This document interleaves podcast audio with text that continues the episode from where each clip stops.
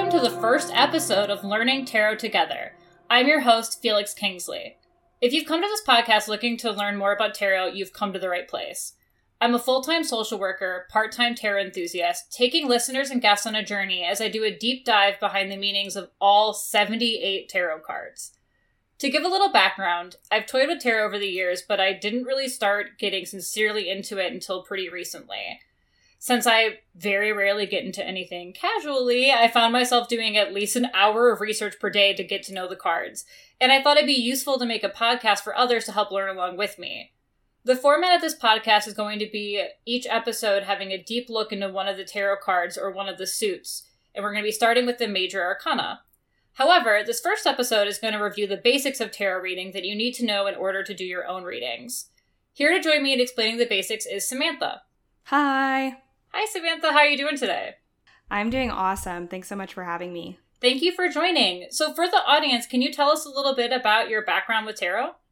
Yeah, so I also was pretty casual at first, you know, getting readings at different pop ups or doing readings with friends.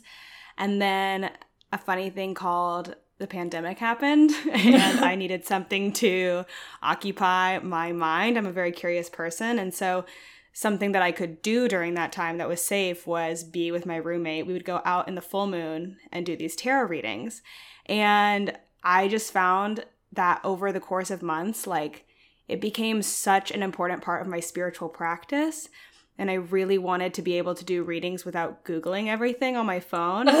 so we, me and my roommate, my best friend, we took courses together. We, you know, read books we have actually written a book ourselves that is kind of in the works. Um, it's a poetry book about tarot, and she's done the illustrations, and it's very cool. Oh my gosh, it's um, so amazing.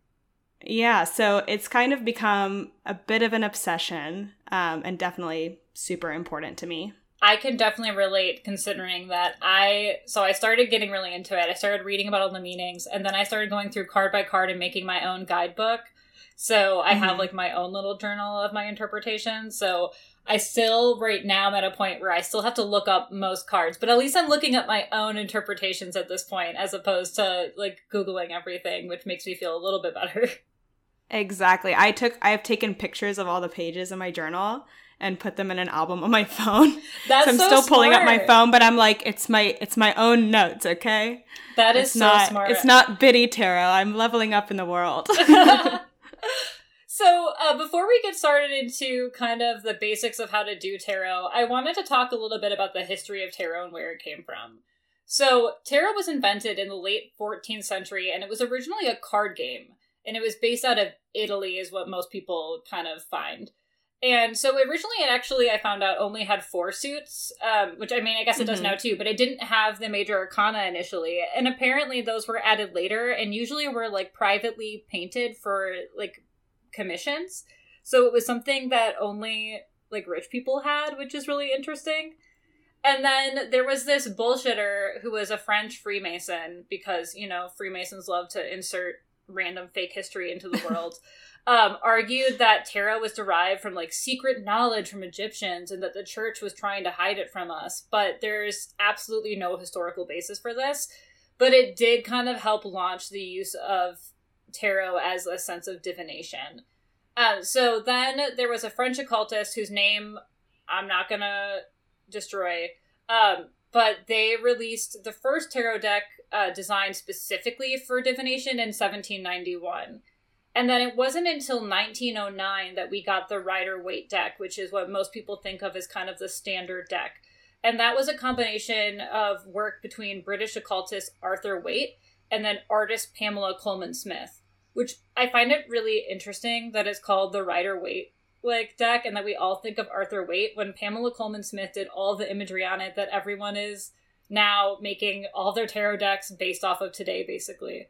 Um so that I yeah, I was like, okay, just another unsurprising example of women being uh looked over in history, but yeah. So, Even when people include her, it's always Rider Waite Smith, you know? And yeah. it should be, I feel like Smith should be first. I agree. Yeah, because it takes, oh my God, I can't even think about how much effort it takes to make a tarot deck. I've been wanting to make one myself.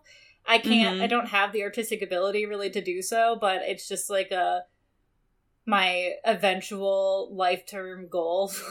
yeah. To make It's a own. big goal. It is. Yeah. It's a huge goal. I might have to do it as photography, but but yeah, it's so fascinating to me that this started off just as a card game that people just started applying meaning to and then started applying more traditional and um, set meanings to. But I still mm-hmm. find that even though I don't know about you, I don't really think of tarot as like straight up future telling.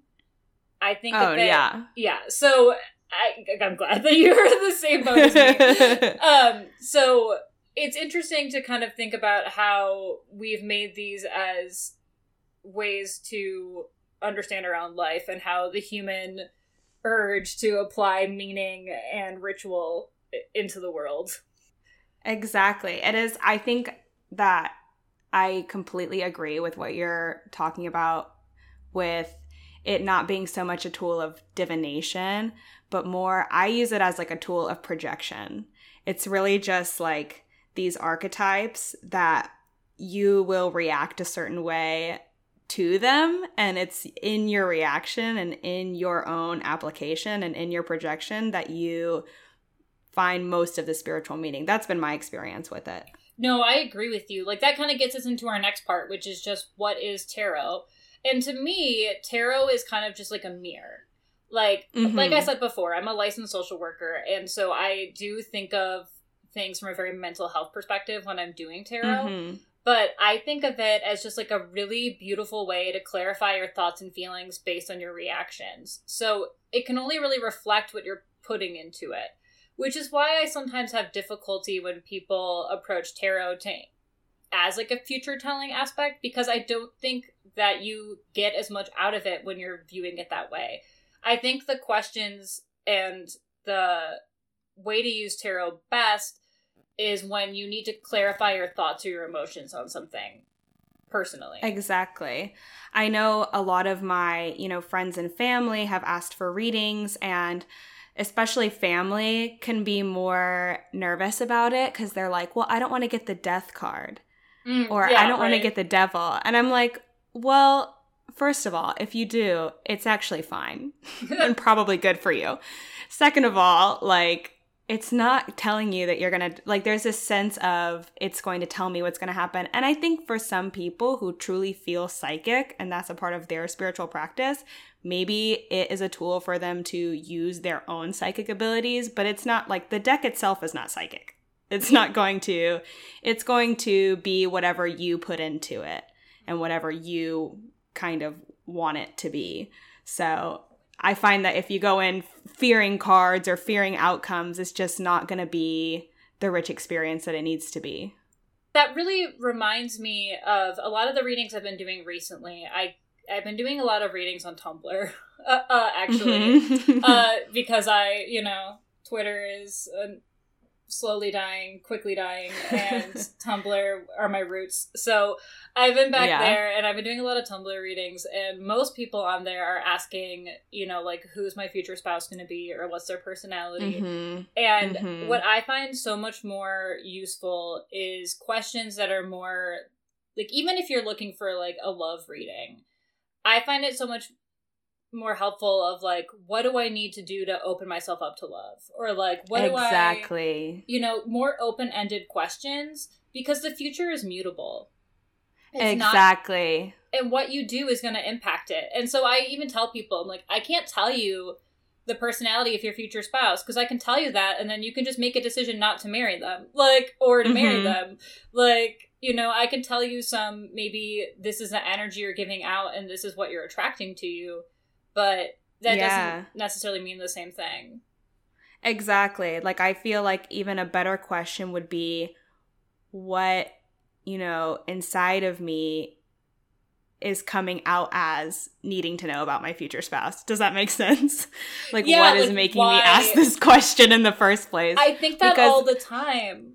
Yeah, like the point of tarot for me is just internal reflection. It's not about the external situation most of the time because you know, people can have two entirely different external situations, but they're both feeling five of onesie about it. You know what I mean? Mhm. And so it doesn't really tell you what's going to, in my experience, because I don't have, you know, a super psychic relationship to spirituality. So I really just use it as not what's going to happen or am I going to get into this program? Am I going to get this job? Is this per- does this person hate me?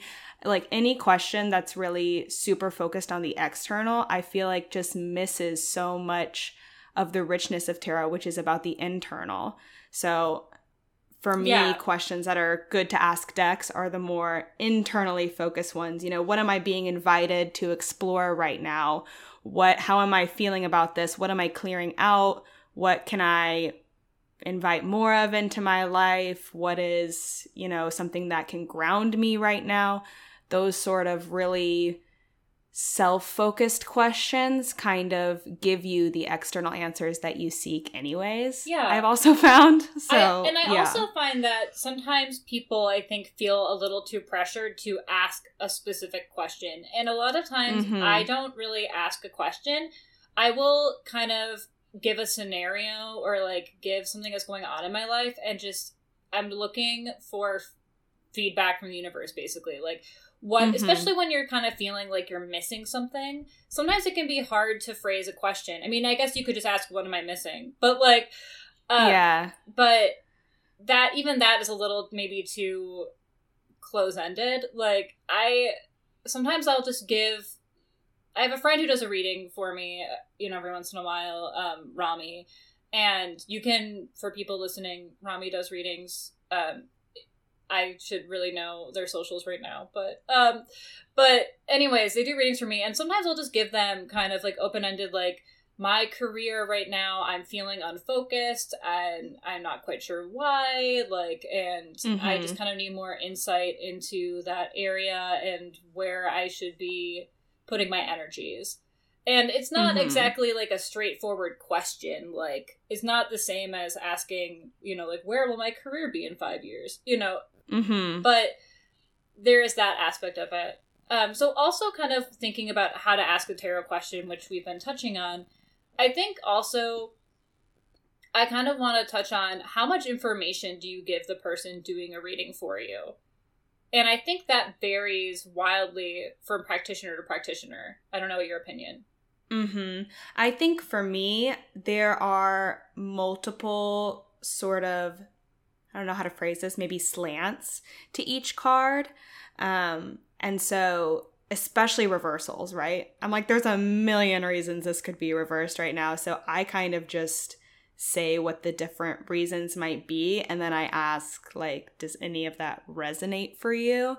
Because using what immediately comes up for them and using the other cards in the spread really helps me get that context on Mm-hmm. what I really need to be talking about with this person. Because, yeah, just a card by itself, I'm like, well, this could be a million different things. And I feel like I like getting a little bit of what the person is responding to so that I can speak more into it. Because then I find it much easier to tie in all the cards and say, and that might be why this is coming up as well, and tying back into this card. And it just becomes this more holistic Yeah. reading. But again, I feel like that's because I have a very, you know, I have gifts of empathy and talking with people and things like that, but I don't have this psychic ability where I can just know Yeah. your cat died and that's why you're sad. So I do need to kind of ask a little bit more information normally. Yeah, and I agree with you. I think a lot of people new to tarot, uh, especially I'm talking about people new to getting readings, not necessarily people new to giving them. But I Mhm. think people have a tendency to want to give the tarot reader nothing. Like, and they're like, no, Mm. it has to all be up to the cards, and it has to be just like this Right. mysticism. And if it's truly real, so to speak, then you'll you'll just pull the magic cards. And the thing is, is that again, it's not a matter of is tarot real or not. Like, do I believe that the cards are prophetic? No, I don't. But do I believe that they are a great tool or like a lens under which to view your life? Mm-hmm. Yes.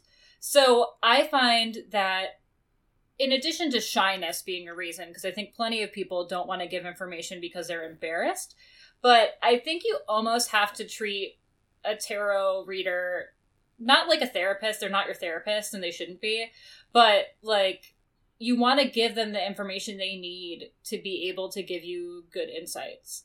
So Right. I'm personally in the camp that more information is better when asking a question. Giving some context is really helpful. Um, you don't necessarily need to spell everything out or anything, but just kind of giving a sense of what's on your mind, what are you concerned about, what's going on in your life, either up front or in response to cards, because different people are going to mm-hmm. want to do readings in different ways. Some people like to have a lot of information up front. Some people like to kind of ask impressions of things or kind of get your your sense as you go along, you know, but I do think don't be afraid to give information to your tarot reader because that's what's going to help them give you the really keen insight if they're a good you know if they're a good reader they're going to be able to give you much more in-depth and focused insight if they have the information that they need to do so Mm-hmm. Because it's a situation where you could take a picture of your reading and do your own research on your own time and figure out how you relate to those cards. But in the moment, you'll be able to get so much more out of the other person if it is a dialogue, I have found. Yeah, and I think what you have to remember too is that the reader has their own perspective that they're going to be bringing mm-hmm. to it that's mm-hmm. different than your own. So there's a reading, there's a reading, there's a reason why sometimes I reach out to other people to do a reading for me during versus doing a reading by myself. Because I do readings for myself all the time, but they are influenced by my own perspective. And sometimes you need outside perspective to really see a situation a different way that maybe you hadn't noticed it before. And you're not going to get that if you don't give the person anything. You're just going to get your own reflection back. And you're not going to gain that useful knowledge from another person. And i think the connection that comes with tarot and between reader and um, audience i guess is really important. Absolutely. And over time these cards become so personal to where it's like I know in my bones what it feels like to be in a strength season versus a, you know, um, death season versus a moon season. And so it's like I've had all these experiences that I then color the cards with, but what that feels like in my bones is going to be different than what it feels like in my best friend's. She'll see a card and she'll say, Oh, that comes up every time I feel blank. And I think, Oh, interesting. That's such a, you know, new way for me to think about it or slightly different way for me to put it. And I gain more off of that because it's just a different person's experience with that concept or that card. Mm-hmm. I also want to say too that every reader, every tarot reader is bringing a different interpretation to the cards, even if we're all looking at biddytarot.com, mm-hmm. like to get an initial idea of them every reader has just such a different, unique way of reading the cards. So one person mm-hmm. might be really visual driven. Like someone might really take a lot of inspiration from the visuals that you're not going to find when you go to a website and try to search it your own. Like they might right. have a lot of intuition there. Personally, I'm not one of those people. I have a hard time mm-hmm. bringing in the visuals. It's something that I'm continuing to work on as I go and something I'm really trying to grow my abilities at but I'm a much more like let's find that human emotion like um ping so to speak that I'm going to mm. latch onto and kind of focus my readings around. You know, so everyone's going to approach these cards and these readings very differently. So you could have the same 3 cards and have it with several different readers and have a you know slightly different interpretation from each person and that's going to tell you a lot about yourself based on what sticks with you and what doesn't. So it's kind of like when you don't know where you want to eat and you keep at, and people are listing off ideas and it's like no that's not it. No that's not it. And then someone mm-hmm. finally says something and then you're like that's right. That's the correct one. Or like when you flip a coin and you feel the gut reaction of oh that wasn't the answer i wanted so i got the clarity that i needed. Um, exactly. it's really those kinds of feelings it's about more of connecting to your own inner knowing than it is connecting to anybody else's mm-hmm. knowings mm-hmm. for themselves. It's about figuring out where you are at. And so, exactly like you said, it could be that you have just a really adverse reaction to a card. And then that brings up, oh, I actually feel a little bit insecure about that. So while maybe that situation's not happening, maybe I'm so afraid of that situation happening that I am changing my behaviors. It's really just a way to look inward at what you a little bit already know. I find it just a great tool for figuring out what's going on subconsciously. Absolutely. So I want to go into a little bit more about how do you do your own reading? Where do you even start? So I guess the first thing I would start with is how do you choose a deck?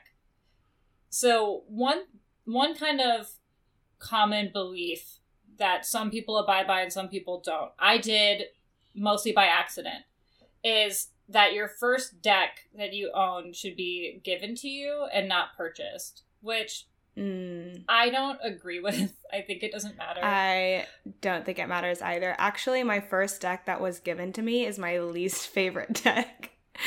Um, because I didn't get to connect to it. And it's like I would not have bought it for myself. And so I find it really, really hard to do readings with it, actually. It's so funny because my first deck is like the most mysterious origins. I literally have no idea where it came from. It just was in my house one day. And I asked all my roommates at the time, I've had this deck for like 10 years now. I asked all my roommates at the time, I was like, where did this come from? Does anyone know? No one knew. It just like smelled of incense. It was this like very 90s deck. I think it's called the Sun and Moon Tarot. It's like incredibly 90s in its art style and i still to this day have no idea of its origin but and sometimes it's my favorite deck for that reason because it has this weird mysterious energy to it but then mm-hmm. it's also sometimes my least favorite deck because i really don't relate to the imagery on it and yeah and it feels a little strange in that way so you know but the way to pick a deck is really you want to pick one that speaks to you um so some people recommend starting with a Rider Waite deck. I personally don't think that matters. Yeah, I think that the most useful reason to start with the Rider Waite deck is that it is the deck that most resources reference. So it will talk about the imagery in the deck in a lot of courses or books or online resources. And it's sort of, it was easier for me to learn because it felt like we were all looking at the same thing. And when I was beginning, I was like, I can only use Rider Waite Smith because that is the only way I'll remember what any of these are. And then now that I've had more practice, it's like, okay, I don't really need this as much as I did yeah. when I was starting. And I will say, I just bought, I finally bought a Rider Waite deck for myself. I haven't even gotten it yet, it's in the mail to use to make flashcards out of. Mm-hmm. Um, so I'm going to be putting the meanings of the cards in the back of them, and then that way I can kind of reference the original, not original, but the kind of canon imagery while yeah. I'm looking at the meaning of the cards to kind of start understanding that. So when I'm looking at different variations of decks, I can kind of understand how they differ or how mm-hmm. they relate. And because I think that those differences really gives the flavor to the decks. Totally. I think a great other beginning deck to choose would be The Modern Witch by Lisa Sterle because it is so related to the Rider Waite Smith, but it is so much more diverse, inclusive, and just it's in the name modern. I feel like it is a 2022 interpretation of the same feelings that Pamela Colman Smith was trying to get across in her illustrations. So I think that is like that's the deck that I get for people who are starting because it feels super kindred to the Rider Waite Smith without feeling quite so like old and inaccessible and white if that makes sense. No, it does make sense because that's a huge problem with a lot of tarot decks is that they are very white, they're very gendered. Um, as mm-hmm. times have, times have gone on, we've developed a lot of, you know, anyone can make a deck. So there's a lot of different variations. Um, there's mm-hmm. the I don't know how to say it. Is it Mar Marseille? Do you know what I'm talking Marseille? about? Marseille. I know what you're talking about. Yeah. I don't. For people don't who either. can actually speak the the European languages of Italian and Help French that I can't, um, I apologize. But there's that kind of deck too. That's like another very well known popular deck. What I hate about that one is that the suits, like the cards in the in the minor arcana, give you nothing. they Yeah. are just like the four of cups is four cups. Like it is. Yeah. there's no like humanity in it. In those cards, it Mhm. comes across much more like a typical set of playing cards. So if you're someone who works really from memory and and the visuals aren't as important to you, then you know that might be fine. But if you're someone who really wants the visuals, and you're going to want to pay attention to that in any deck that you're choosing and you know make sure that it's something that speaks to you because that's really what it comes down to if you don't relate to that deck if that deck feels unappealing to you in some way then you're never going to use it and you're not going to like you're not going to like using it you want to pick something you Exactly. enjoy The first deck I got was super simplistic, so it would be like three of wands, and the picture would be three sticks. And I was like, this doesn't help me at all. It's pretty the way that it was designed, but I think the more imagery, the better, at least for me learning, because I had something to connect to and something to bounce off of. And sometimes an interpretation of a reading will just come from the picture and not from any other resource. You'll just see what's going on in the picture and think, oh shit, I feel like that. And you Mhm. won't need to read anything really. And so I think, yeah, the more imagery, the better in general for beginning because there's more to connect to, there's more to draw conclusions with, and it doesn't feel quite so daunting of like, now I need to know what three cups means when no With one no really visual innately reminders. knows that. Yeah, Yeah. exactly. So you have your question you have your deck of cards what do you do next so Okay. so there's a variety of ways that people will kind of do the actual pulling of cards. Now, obviously, you're going to want to shuffle up your deck. Um, some people Mhm. choose to have the person getting the reading shuffle it or have them cut the deck, by which I mean, you know, like just literally like cut the deck. um, you know, they'll, there's different ways of people kind of deciding to put spiritual energy into the cards while they're preparing to pull them. Um, Mhm. I think this is a really fun space to kind of make your own ritual. Uh, if you want to, Absolutely. like, I was talking to a friend of mine this weekend about it, and I so it it was kind of silly. It started with me talking about hobbies I wanted to pick up, and I obviously talked about how tarot was a big one. And I talked about how I really wanted to get into making like walking sticks, and then I was like, that's kind of big. Maybe I'll just make wands. And I was like, Harry Potter doesn't have the only like say on wands. They existed beforehand. I can make them and not feel weird.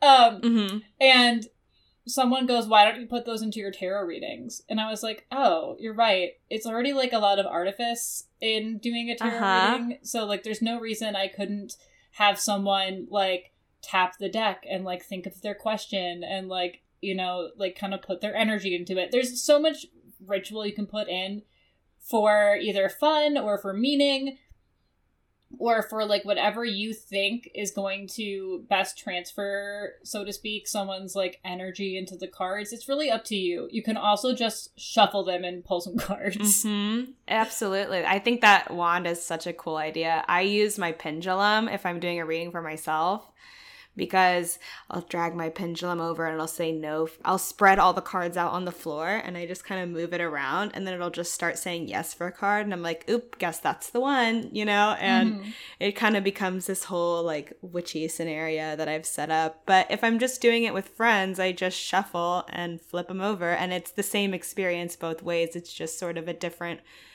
um, experience, a different ritual, different parts of your practice Yeah. are going to be more casual than when you're doing a full like journaled spread versus when you're just pulling something to figure out what's going to get you through the day because I have done that before. yeah exactly like uh, when i'm doing readings on tumblr i'm not putting out this i'm not lighting candles and doing whatever but Mhm. if I'm like really sitting down with myself and wanting to do a reading, I might put some more ritual into it because something about that to me makes me feel like I'm more open to the ideas that I'm about to be presented with, or you know, it it adds some mystique into it, which is just fun. Let's be real, it's tarot. exactly. In addition to getting answers, you should be having fun with it. You know, I It's- know. I my ritual is so important to me. I have to always light a candle and then everybody get picks their own crystal.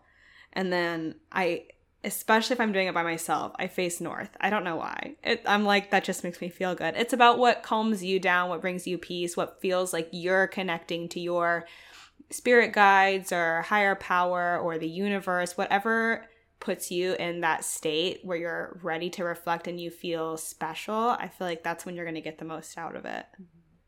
So now you've shuffled, you're ready to pull some cards. How many cards do you pull? Do you use a spread? What even is a spread? Do you have to use one? You know? And the answer to this, just like so many things that came before it, is it's kind of up to you. um, yeah. I personally don't use spreads that often. I don't know about you. Interesting. I, for the first year of my practice, only did three card spreads. And mostly I would do past, present, future. And I don't know why. It was just like, well, I would get, you know, I didn't know. I felt like I needed to make a decision on what I was doing or how to interpret it. And so past, present, future was the most easy for me. And then the more comfortable I got with it, the more I was like, well, I'm just going to pull some cards and see what happens now that I have a relationship to my deck, or, you know, I'm not quite so needing to understand what each piece of it means. It made more sense. I felt freer, I guess, to Yeah. do whatever I wanted with it. I it. started out using a spread that I made up, which was Love it. just a three card spread, and it was like the first card represents your current path, the 2nd Mhm. card represents a potential path that you could be going Mm. on, and the third card is what bridges the two. And Ooh. and I still do that sometimes, especially when it's like really relevant. Um, or and I still will use spreads occasionally when the question is just like, oh, this is so fitting for a past, present, future spread. Let's say that's a really Mhm. common one. Which, if you're getting used to tarot, there you can Google it, but there are some really common spreads, which is just like how you lay out the cards and what they mean. Um, that can help you interpret the cards. So, like a past, present, future spread is you'd pull three cards. The first one represents their pa- the person's past. The second one represents their present, and the third represents their future. So you would kind of interpret those cards based on those like uh, boundaries that you put on them. Mhm. So spreads are really a way of putting boundaries on the cards, which helps you inter- can help you interpret, but can also sometimes feel a little stifling when you pull it and your intuition is saying one thing, but its place in the spread is saying something else. So yeah. I tend to just now, in terms of like how many cards do I pull, to me it kind of depends on the question. So really, if you don't know, three cards is usually the right amount. I'll just put I'll just say that. If you have no idea how many cards to pull, try three. And if that doesn't feel right, go from there. But three is like the basis of a lot of the most basic spreads. And it gives you kind of more opportunity to have the, the cards play with each other. But there's plenty of times you might want to pull only one card, or you might pull like a lot of cards. So Yeah. One of my favorite spreads to do is the Celtic Cross, which is like 10 cards and it's I very involved. yeah, I Um, haven't tried it yet. You should. It's like, but it takes me like an hour. Like I really, I sit with it and I journal every single card. So that's a really intense um, spread, I guess, to get into. Mm. But another three card spread that I do that's less, I guess, thinking about past and future and those kind of predictive things we were talking about earlier is mind, body, soul. I think that's a really nice one. Mhm. Um, I really love spreads, especially for when I'm trying to make a decision. I'll like pull a card for option A, pull a card for option B. And if I don't understand them, I'll add extra cards to them and kind of have two different spreads going. And it just helps me reflect on choices and I even I make new spreads for every new moon and full moon and I put them on my Instagram and I base it on the astrology that's going on cuz I just get Mm. really nerdy about that stuff. I love that. So if like Mercury is conjunct the sun and it's opposite a full moon, I'm like, okay, what message is trying to come through? What's being revealed? Mhm. Versus, you know, if Venus is trining Jupiter, I'm like, what's super sweet in my life right now? Or if Saturn is squaring Uranus, I'm like, what is some fucking shit I gotta deal with? Like, I just, I really try to personalize them. So that's something I do on my Instagram. But yeah. yeah, I love that you are like really free with not needing to confine them. I'm kind of a I like confinement. I that makes me more comfortable or like it helps me reflect on it more but i think everybody's different yeah and it's not to say i never use spreads and like sometimes i use like a kind of like not quite like a really official spread but i'll be like okay i'm gonna pull three cards and i'll say to myself like this first one is gonna be about let's say it's a love reading but this is really common mm-hmm. so i'll be like okay the first card is going to represent their lover the second card is going to represent them and the third card is going to represent you know their relationship or advice mm-hmm. you know so mm-hmm. like i'll use some basic spreads like that but i i frequently will just pull cards and then kind of decide based on that what i think it's trying to say which can be totally. challenging it's more challenging to do it that way the less you know about the person mm-hmm like yeah definitely if i'm doing a card for a complete stranger it's easier for me to use a spread and have some kind of guidance than if I'm reading it for a friend who I know really well, who I can pull a card and go, oh, it's the Knight of Cups. Like, I know that my friend is having, like, is very emotional right now. Like, so I can read this mm-hmm. better than if I had no idea, you know? So. Right, exactly. It, it will kind of depend. And I really would just say, if you're new to it, try some spreads. It's going to be the easiest way to learn. It's going to be the kind of easiest stepping stone, but don't feel afraid to step away from them. And also, let's say you decided initially, I'm going to pull three cards, and then you don't feel like you have total clarity. Don't feel like you can't pull another card. Like, you can pull uh-huh. a card for clarity, and not only can you, but you probably should. You should. I've been so, there's so many times I've been doing a reading and thought, huh? And then I pulled another card. I was like, what does this mean? And then when I pulled the other card, it was the combination of the two that gave me the answer. Yes. If that makes sense. Absolutely. Rather than the card by itself. Because I'll get the high priestess about a situation. I'm like, I do not feel high priestessy. And then I get the moon with it. And I'm like, oh, wait, I see the through line here. And the through line is not understanding or mystery or like some big grand thing behind a veil and that is actually what i needed to feel rather than yeah. i guess high priestessy energy. Or like a lot of times what i'll do is i might pull a few cards for a situation and i'll kind of say like here's what's going you know here's what i'm finding is going on in the situation. Here are the emotions at play. Here are the thoughts that might be happening and then I'll get the person's reaction to it, and then there'll be like mm-hmm. something in their reaction that they're focused on that I maybe hadn't touched on that much, and then I'll pull another card for that focus. So like it might be, let's say, um, can you think just can you think of any tarot question for me? Um oh my gosh. Know, Why is so this like when someone's like, be funny, make a joke? I'm like, I've never made a joke in my life. Uh, no, I'm like, I've never asked a tarot question in my life. Um, just kind of like, what can I expect out of this situation? I feel like is a general, you know, okay. like what is, am I going to get this job? Yeah, let's, let's say, say yeah, let's say it's a job. So let's say, you know, you do the reading and you're like, oh, I see that, you know, you might be having a lot of insecurity around this and, you know, blah, blah, blah.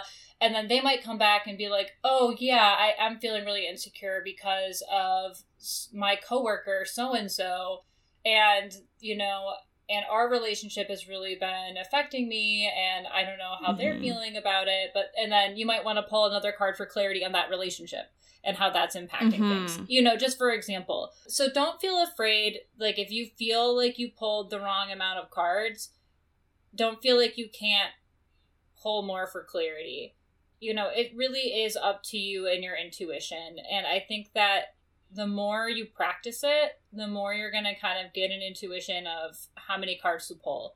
And the more complicated the question sometimes means pulling more cards, but sometimes you pull the first card and you're like, that's it. I yeah. don't need anything more. Like, exactly. Yeah, I, I will say when I'm doing live readings with someone, like where I'm actually like in front of them doing them, I prefer to do one card at a time and then I just stop when it feels satisfactory. Like, Done. it's just yeah. like you know, I'll just keep going until it feels like we hit the points that we needed to to to answer their question. It's really up to you, but um, I would definitely recommend starting off with some simple three card spreads when you're when you're beginning. Yeah, because if you're ever not knowing what to pull, three cards is just it's like a great a perfect number for a simple reading that isn't too little and isn't too much. Yeah. Most things can be done with three cards. Mm-hmm. or at least give you a good idea. Uh, so right. now you pulled your cards. What the hell do they mean?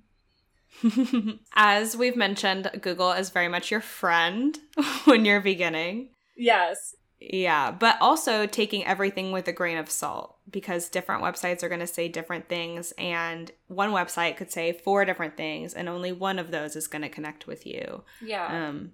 So definitely, it's not bad to pick and choose. I guess when you're reading the meanings. I feel no. like with other spiritual practices, it's very much like this is the sacred text, and you do not deviate from it. And tarot is just so not that way. It's so personal, it's so interactive. So if this meaning of Five of Pentacles is not at all reflective of your current situation, there might be another person's meaning that's more internally centered or more spiritually centered that makes a lot more sense to you.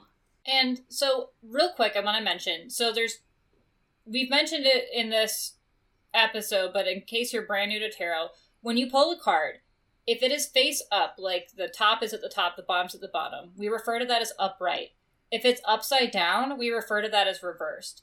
Now, most people, I, I believe most people, recognize two different meanings, or I mean, probably like 17 different meanings, but, you know, recognize that the upright version and the reverse version have kind of different meanings that are the same, two sides of the same coin, so to speak. Mm-hmm. Um, some people choose to ignore the if it's reversed or upright. I personally am someone who does take stock in the upright versus reversed.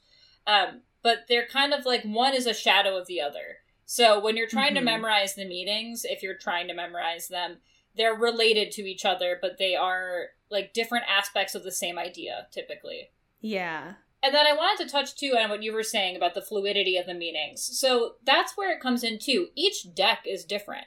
So depending yes. on the deck that you choose, that artist or that creator might have put a lot of effort into changing certain aspects of it from like the Rider Waite that will cause you to interpret it differently.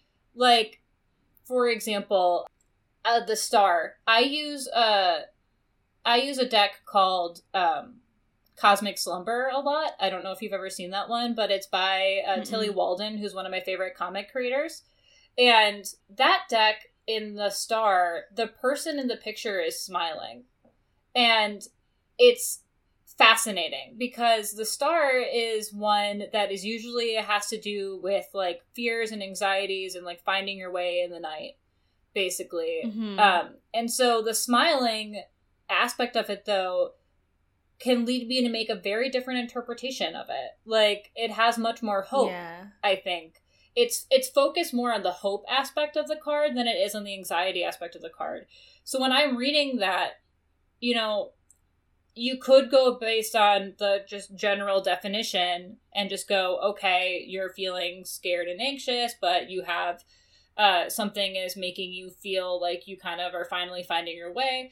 Um, but that smiling version versus one that maybe is more despondent or one that's darker or one that is emptier, you know, you might cause you to have a different sway on it. And I think that's okay.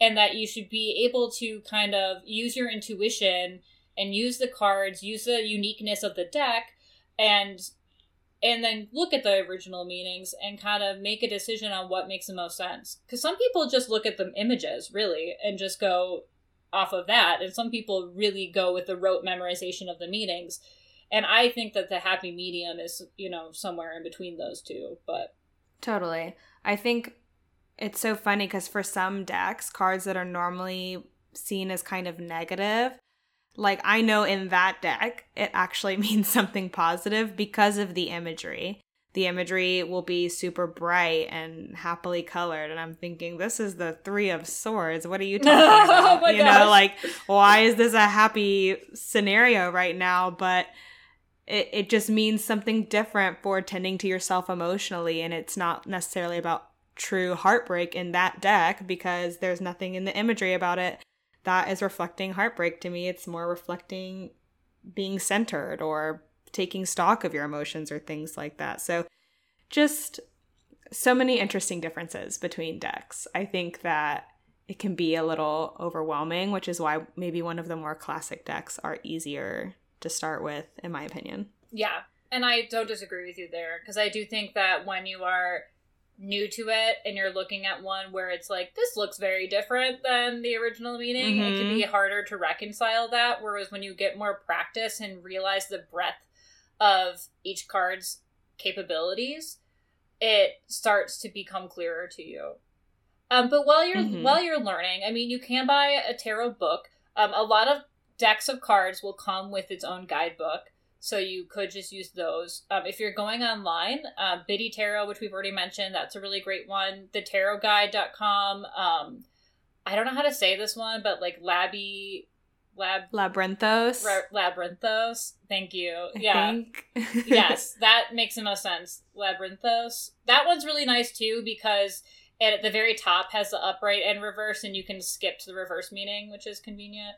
Yeah. But those are three websites that I use a lot. When you're beginning, what I recommend doing is don't just read one of the meaning, like one website, read a few different ones and kind of figure out what themes or things are standing out to you and what ones are not resonating with you as much. And that'll kind of help you develop your own ideas and interpretations of the cards. Whereas if you just look at one website, I mean, you're basically going to just become that version of it and i think getting your own nuance into there is important and the more sources you're using for that the kind of easier that is definitely there's one book that i really love as well. It's by jessica dore i think it's called tarot for self-care something i'm probably getting the title wrong but her name is jessica dore and she's a licensed social worker and she views the suits in a really cool way where it's mo- more connected to CBT, if you know what that is, cognitive oh, yeah. behavioral mm-hmm. therapy. I know you know, but yeah, for the audience, yeah, for the audience, we're not talking about uh, any other meaning of the phrase CBT.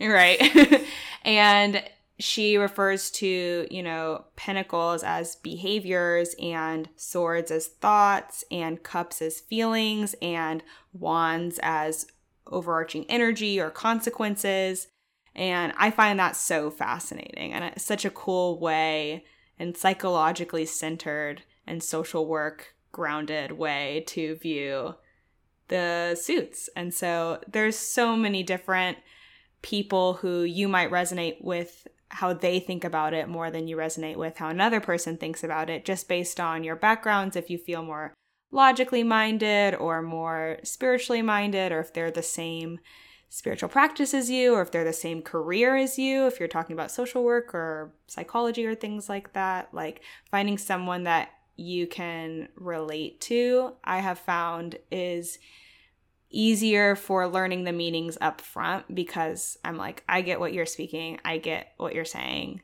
Mm-hmm. It, it's just easier for me to put it into my own contexts. Absolutely.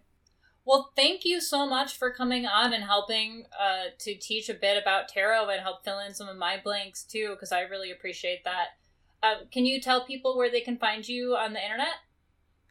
Yeah, so mainly probably find me at Phases Journal, one word, on Instagram. I sell a journal for journaling through the moon phases, so it will give you different prompts every new moon, waxing crescent, full moon, all throughout. And I have worked really hard to make it a really good product. It involves some of the astrology of the new moons and full moons as well.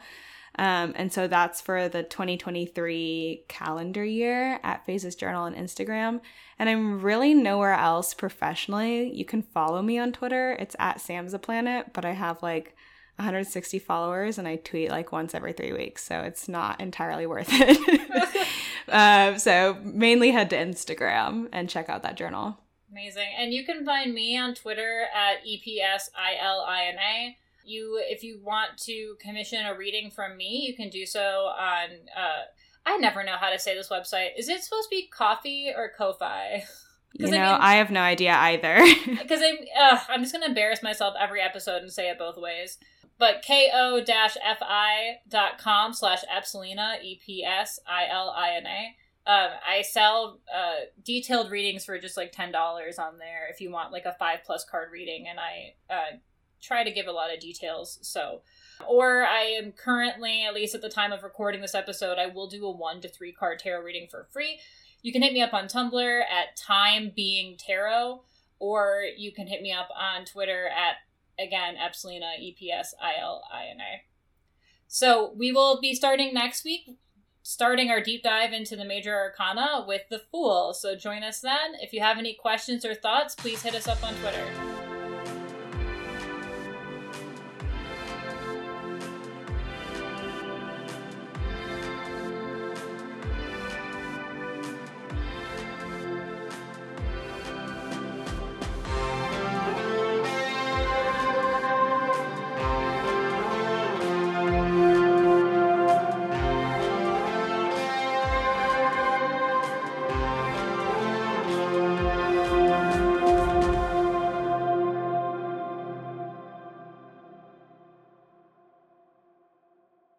Four, eight, 15, 16, 23, 42. Andrew, Andrew, what are you doing? Oh, hey, Marn. Uh, so I'm playing through an alternate reality game, and there's a number station puzzle that we just can't solve. Uh huh. Yeah, so I tried everything else, and I figured that the best way to solve it would be to get into its head and think like a number station. I've been saying numbers into microphones for hours. Okay, well, I, I think I have a better idea. What's that? You could just listen to the Argonauts podcast. Every two weeks, I could let you know the ins and outs of old args and give you a deep dive on how they were created. Uh, do you think we could like have a nuanced discussion about game making philosophy and how cultures around games have changed as well? Yeah, and you can definitely continue to fail to solve old args along the way.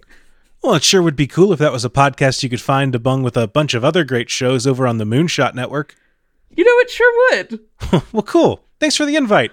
Uh, anyways, I'm going to get back to this though 23, 19.